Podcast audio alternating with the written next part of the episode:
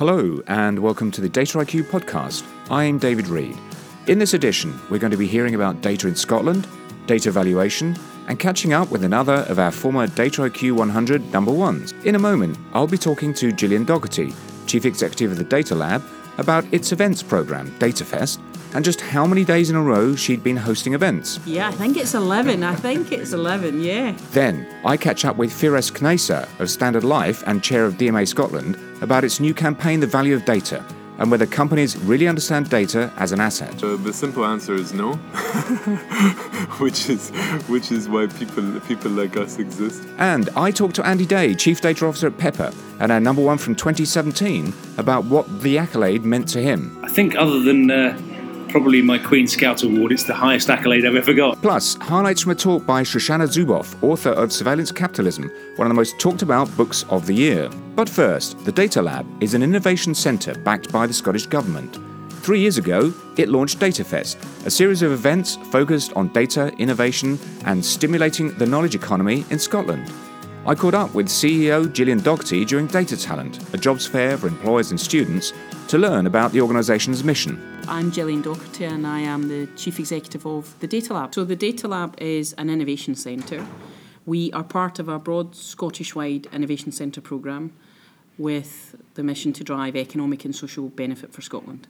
But for the Data Lab specifically, our mission is to help drive value from data for Scotland. It's a bold mission, it's a big mission, but one we thoroughly relish and feel really passionate about. The entire Innovation Centre programme was born from, I guess, an understanding several years ago from the Scottish Government and its various agencies that Scottish organisations didn't invest in research and development as much as we should do, but also the realisation that we had some of the world leading academics in our universities who were working with companies around the world but weren't working with the company down the street. And from those two kind of challenge points, the idea was born of the Innovation Centre programme. As the government, in the first phase of the Innovation Centre programme, invested 120 million across eight innovation centres, of which we are one. And uh, it's been fantastic to have that government backing. And often, when I talk about the work the Data Lab does, it really comes together in the fact that it's government backed, we have industry engagement and we have academia, and we're all pulling and pointing in the same direction. I asked Gillian whether there's an equal level of engagement across government, industry, and academia. Well, I think we've had great engagement from all three legs, and indeed, we've seen a broader engagement across a, a huge domain set of industry partners. But government has played its role not only in the funding and, and the support of the data lab, they have fully embraced the opportunity to be part of those cohorts as well. So we've seen innovation across our local authorities, across some of our NHS boards, across our central government, Scottish Government, and looking at, at parties and collaborations between industry and parts of the public sector almost as a user uh, of data, uh, as well as our academic partners. And the great thing is it's, it's at multiple levels. I then asked Gillian about the Data Lab's latest development, a new hub in the Highlands and Islands. Currently have three hubs. Uh, that is in Aberdeen and Glasgow and Edinburgh.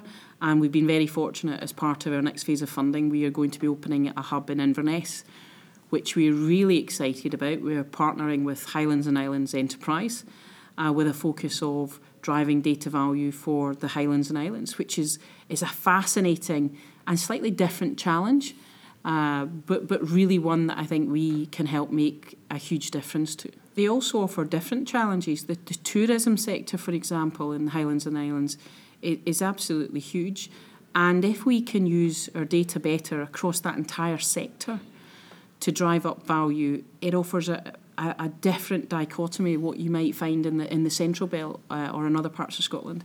I think the other aspect is that our Highlands and Islands are a strong attractor for space and for satellite launch, uh, and also for the marine environment. Uh, you know, a huge marine environment there that that has levels of data that, that may not be tapped or, or used to, to the way it could.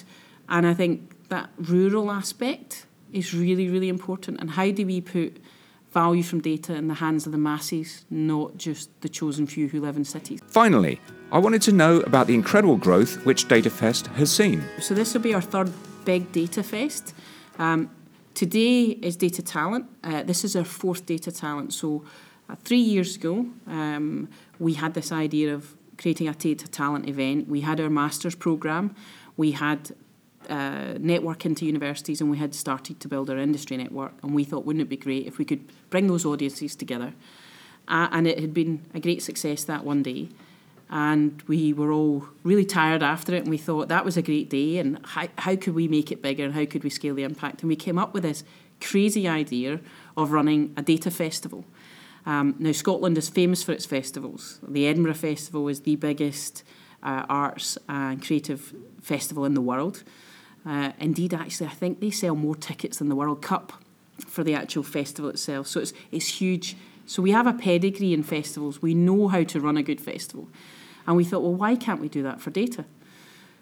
But again, the challenge is how do we do that right across the country? It's not the Data Lab conference. We don't own it. Data Fest is the festival for the whole country. Scotland owns it. And we did steal the Festival Fringe idea that we provide a platform we provide a few anchor events, such as today, Data Talent, and then the community run the Fringe, and it is called the Data Fringe. And that allows us to provide a scale and breadth and depth across every domain. No matter which subject you're interested in, there's something in DataFest for you. What's also great about data talent is that we get to showcase to industry the talent that we have here we can articulate why they need to invest here in Scotland, why they should build their data teams. We're producing a pipeline of talent. They can see it, they can speak to that talent, and they can hire on the spot. And that's massive in this very competitive world where talent is so scarce. To have that concentration and breadth of talent in one place is really exciting. And some of the events are quite small and niche. I think our fossils event had 15 folk attend. Um, to today, we had 500 people here. The great thing is that by engaging the community, by involving the international community, and it's great to have you here, David, from, from London, uh, is that. I'm not sure that counts as international. well, it's great to have you here either way. Uh, I think there is no limit to how much it can scale. I think by having passionate people showcasing and demonstrating and, and opening their doors and their, their, their eyes and their ears to, to learning new things, the sky's the limit. Now, during DataFest, DataIQ ran a roundtable looking at the valuation of data. It was hosted by Firas Khnaisser, Head of Decisioning at Standard Life and also Chair of DMA Scotland. I spoke to Firas in Standard Life's remarkable building in the heart of Edinburgh and started by asking him about his job title. Decisioning is a very elusive term. Uh, essentially, it's about leveraging analytical capabilities to make better uh, decisions for the customer. So we've had we've had a, a, big project to kind of simplify our data architecture, uh, try to bring multiple data sources into one, you know, single database where we're able to view the individual customer record, um, you know, along with any kind of interaction interaction history that, that, that we have held there, which has really allowed us to leverage the, the marketing capabilities available. So when you put decisioning kit uh, on top on top of that, then you're able to really start making the tools sing. Next, I asked him about DMA Scotland and its latest campaign, The Value of Data. So I'm the chairman of DMA Scotland. But Scotland is in a very unique position when it comes to data and the ambition that's kind of set out for uh, you know Scotland becoming the data capital of Europe. Uh, last year, there's a deal which was signed, which is the Edinburgh City and Regions deal, which Theresa May and Nicola Sturgeon have managed to, you know, between them cobble up a chunk of money and make it available for the improvement in uh, data skills uh, that would in turn uh, lead to massive improvement in economic growth over over the years. So uh, there are many centres that have been set up in Edinburgh, the Bayes centre being one as part of the University of Edinburgh, but there will be multiple centres that will start coming up as centres of best practice and excellence, uh, bringing together obviously academia and uh, industry to try to solve real world tangible problems that would make an economic benefit. And that's kind of one of the, uh, the precursors of tapping into that pot of money that's been made available. And, and Scotland, I think, is really unique in that um, it, it really cherishes inclusivity. uh, as a whole, in that it's it's kind of been very receptive to you know people of, you know different races and backgrounds, and you know to try to to, to, to, fuel all of this kind of revolution, if you want, when it comes to data. The DMA, um, you know, uh, has has a really uh, key and pivotal role to play within this landscape, in the sense that the DMA is the largest marketing trade body uh, operating in the UK today. Uh, and I think the DMA is also the the trade body that really looks at the customer and the best outcome for the customer. So we've seen the DMA in the past uh, you know, influencing and lobbying around uh, GDPR, for example, to make sure that any practices around data for the customer are above board and, and you know, transparency and transparent to the customer. Having just run a roundtable on how to value data as an asset, I asked Firas why he thought it was proving to be such a difficult challenge. To be fair, the questions that are being asked are challenging. So when we look at something like the value of data, could we put attribute a value amount to data? Uh, what we've what we've seen is uh, the, the, you know the accounting industry has uh, you know uh, uh, an antiquated, if you want so to speak, approach to valuation, where it's reflective of the industrial revolution. you know where intangible assets are you know not don't really have a place, and you find data being clubbed into under under headlines in the balance sheet like uh, goodwill, but goodwill is a very vague concept. Whereas we've seen in the past things like brand uh, having a clear value on the balance sheet, and that evolution has taken place. So why is brand different than data? So if a company was selling. Uh, you know, uh, being bought by another company, it becomes very pertinent to include that within the valuation of a company. Also, if you want to take an efficiency lens into an organization, how does data contribute to the efficiency of an operation? And so on and so forth. There are so many lenses that you could apply to looking at the value conversation that it actually becomes quite a complex problem that maybe is not in the hands of the accountants to resolve. And finally, we discussed the issue of trust and data protection. All of us experienced the year of GDPR last year while organizations were scratching their heads trying to figure out how they could comply with the legislation which was put. I'm personally a big fan of that legislation just because it levels the playing field, I think, and it's a playing field that needed to be leveled for a while.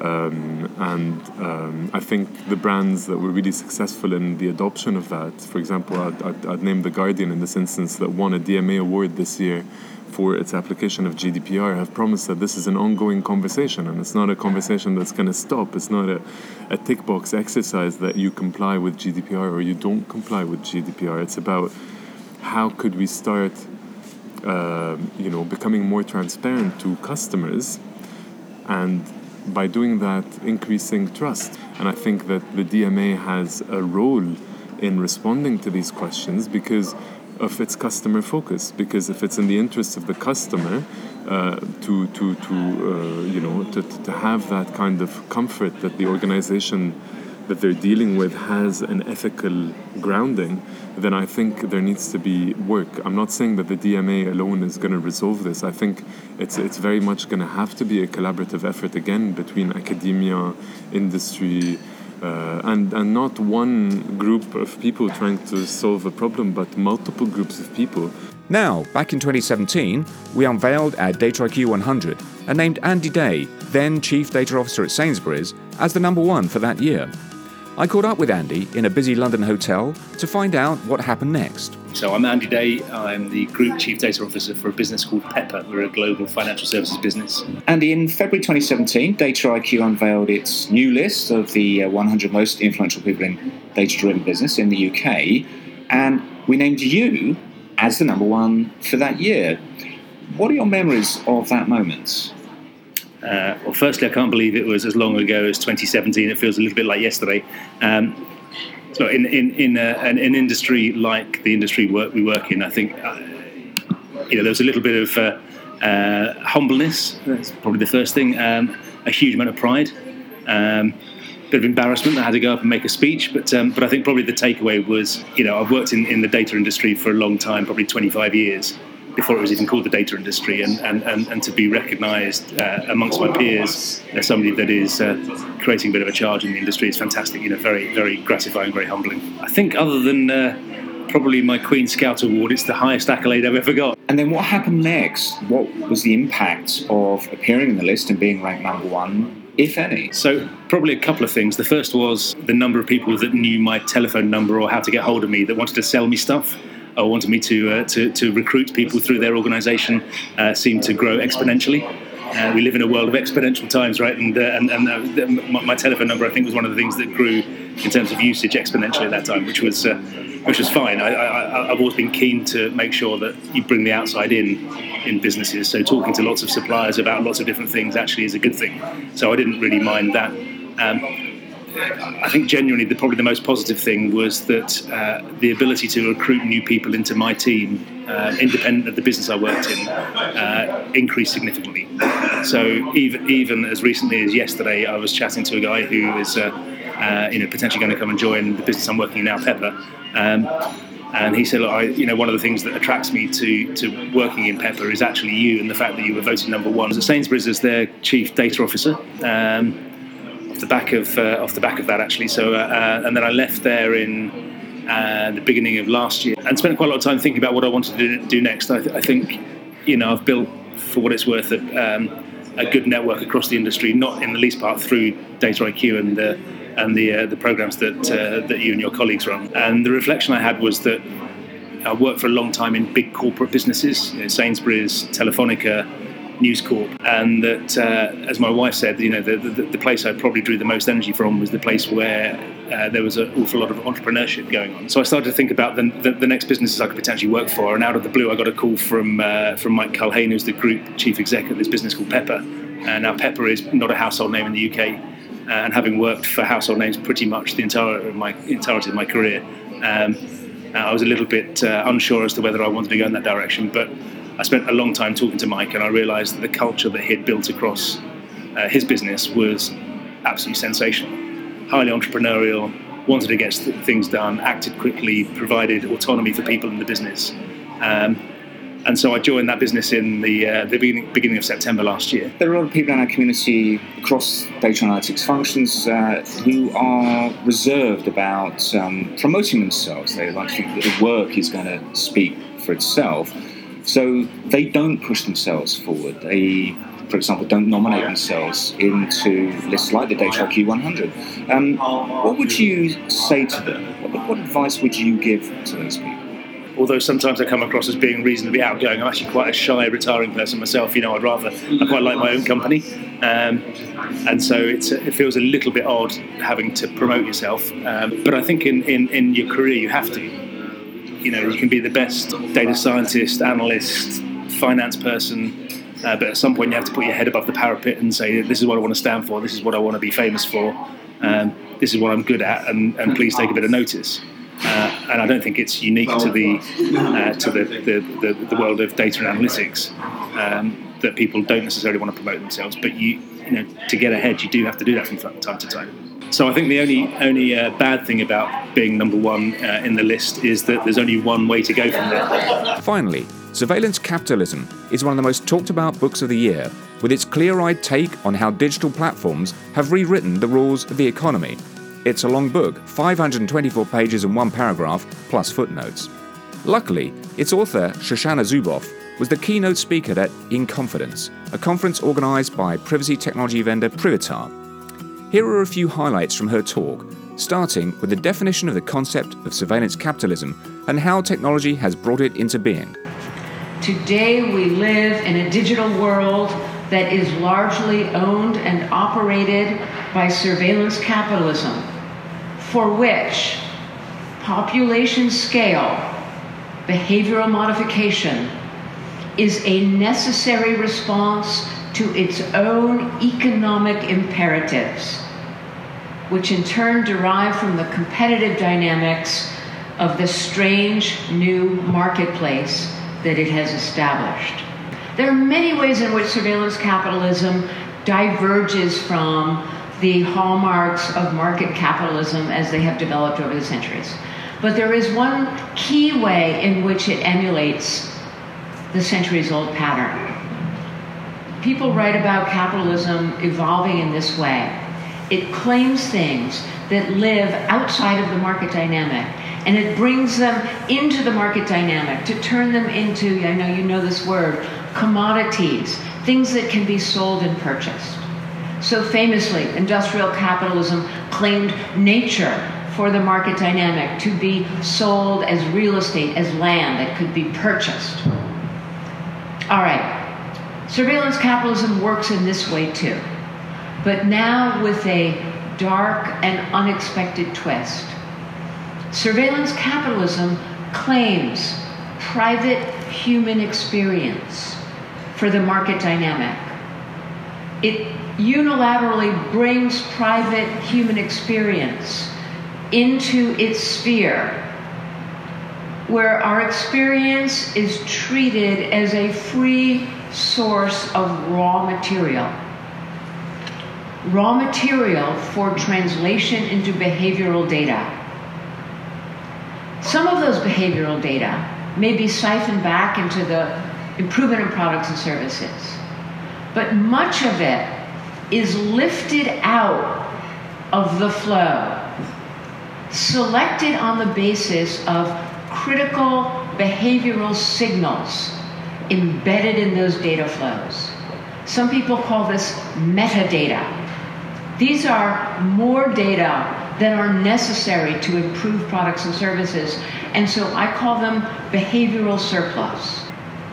The early patents that were being developed by Google scientists back in the early 2000s revealed something very special about how these new methods and mechanisms were going to be deployed.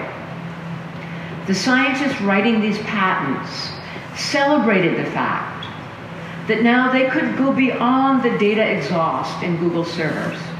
They could go online and they could find caches of behavioral surplus. Data that users did not intend to disclose. Further than that, they could find various pers- personal information online and put it together and make inferences that would indicate something about those users that they also did not intend to disclose. And what the scientists said was the great thing about this is that we know how to do this in a way that continuously bypasses users' awareness. They don't know that we're there, they don't know what we're doing, they don't know what we're taking, and they don't know why. So that was made explicit right from the beginning. The social relations of the one way mirror were essential to these operations right from the start. And that's what puts the word surveillance in the concept of surveillance capitalism. Right at the start of her talk, Zuboff examined the historical origins of behavioral modification reaching right back to the Cold War. As she pointed out, what was being worried about in the early 1970s has now come to fruition. In the Cold War, there were a lot of psychologists and social scientists working with the CIA to produce a lot of uh, behavioral modification and some other techniques they call mind control. So th- those techniques were infiltrating normal society by the 1970s, and that was a cause for concern. There was another big cause for concern, and that was the publication of a book by one of my former professors, B.F. Skinner, hmm. the father of radical behaviorism and um, he just published a book called Beyond Freedom and Dignity. Skinner despised the idea of democracy among many other ideas like freedom and like dignity. In fact, uh, in my graduate school department, we used to refer to this book as um, Toward Slavery and Humiliation. that, was our, that was our name for it. Anyway, what Skinner imagined was a pervasive, quote, technology of behavior that would one day enable the application of behavior modification methods across entire human populations. By 1974, the subcommittee wrote up its final report, authored by Ervin. And when you read what was in this report, you realize that between 1974 and today, 2019, our societies have gone under have, have undergone a kind of fundamental discontinuity and i think it's happened out of our awareness and out of our control and not necessarily with our volition Technology has begun to develop new methods of behavior control capable of altering not just an individual's actions, but his very personality and manner of thinking. The behavioral technology being developed in the United States today touches upon the most basic sources of individuality and the very core of personal freedom. The most serious threat is the power this technology gives one man to impose his views and values on another. The question becomes even more acute when these programs are conducted as they are today, in the absence of strict controls. As disturbing as behavior modification may be on a theoretical level, the unchecked growth of the practical technology of behavior control is cause for even greater concern. How would you feel if those words were coming out of Parliament today? How would you feel if those words were coming out of the US Congress today? Speaking for myself, I'd be, I'd be exhaling. Something I haven't done in quite a long time. So, there it is. That was the Data IQ podcast. If you enjoyed it, please like, link, and share. And we will be back next month with another edition. Until then, thanks for listening.